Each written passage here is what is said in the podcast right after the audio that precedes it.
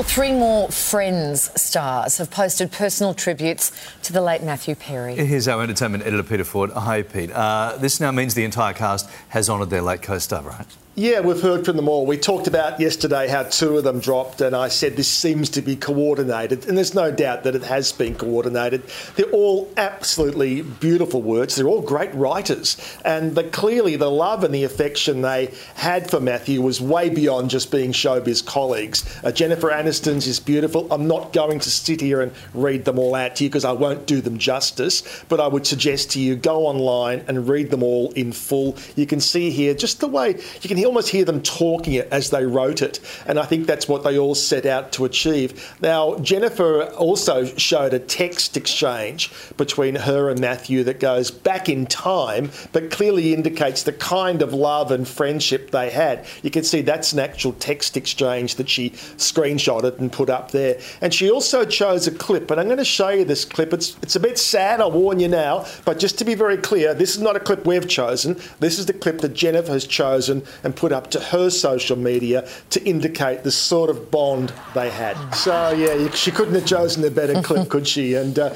David Schwimmer also put up beautiful words about their bond and their friendship, bearing in mind, of course, these were six young people who were pretty much unknown, presumably not very wealthy, who overnight their lives changed as being part of this worldwide hit show. David's words are absolutely beautiful, as indeed Lisa Kudrow's. And uh, it's not a competition, I know, but her words were the ones that really got to me because she captured him so beautifully. And I thought the thing that jumped out at me in Lisa's words, where she talked about the fact he would turn up at work even when he was unwell. And I thought, what an extraordinary woman of insight and compassion she is to be referring to an addiction as being unwell or sick. And she said, even despite that, he still delivered and got the laughs, and he needed to get those laughs. So they are beautiful words from his castmates and obviously really close friends, who they described as a brother, mm. today available. Go and check it all out in yeah, full. Yeah, beautiful. Um, just beautiful. You have details of a state memorial for late uh, Australian comedy legend Barry Humphries. Where's this up yes. to, Pete? Yeah, finally. Uh, so it's happening December 17. So by that time, it's pretty much eight months since Barry is gone. Happening at the Concert Hall of the Sydney Opera House. Now, tickets will be available as of tomorrow at two o'clock in the afternoon. There is a website address. It's a bit long and complicated. I'd like you to go to the sunrise or morning shows websites and we will have it there written down clearly in front of you. I don't want people to write it down off the screen and they, they miss out because they wrote it down incorrectly.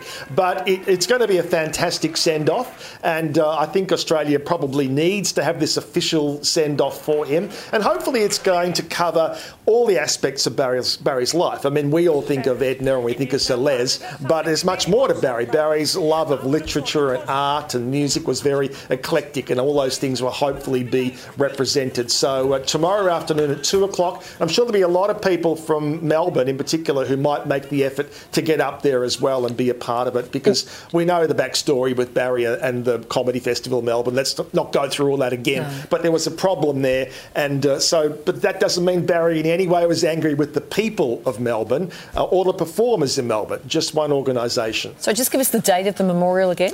It is December the seventh, uh, the fifth no, December the 15th, I'm sorry. Sorry, December, December the 15th. 15. Friday, December 15th. In Sydney. In Sydney at the Opera House Concert Hall. All right, Pete, let's move on. And uh, music's biggest stars have come together for the ARIA Awards.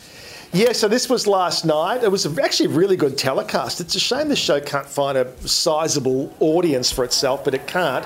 And you can see there st- stars arriving, fans there. This is what music and pop music and celebrations of performers like this should be about. And uh, Troye Sivan, now he's somebody who really has been on the scene now for, for many years, but it seems like he's suddenly gone to the top shelf. I mean, just a couple of days ago, of course, he got Grammy award, a Grammy nomination, and last night picked up four awards, including Solo Performer of the Year.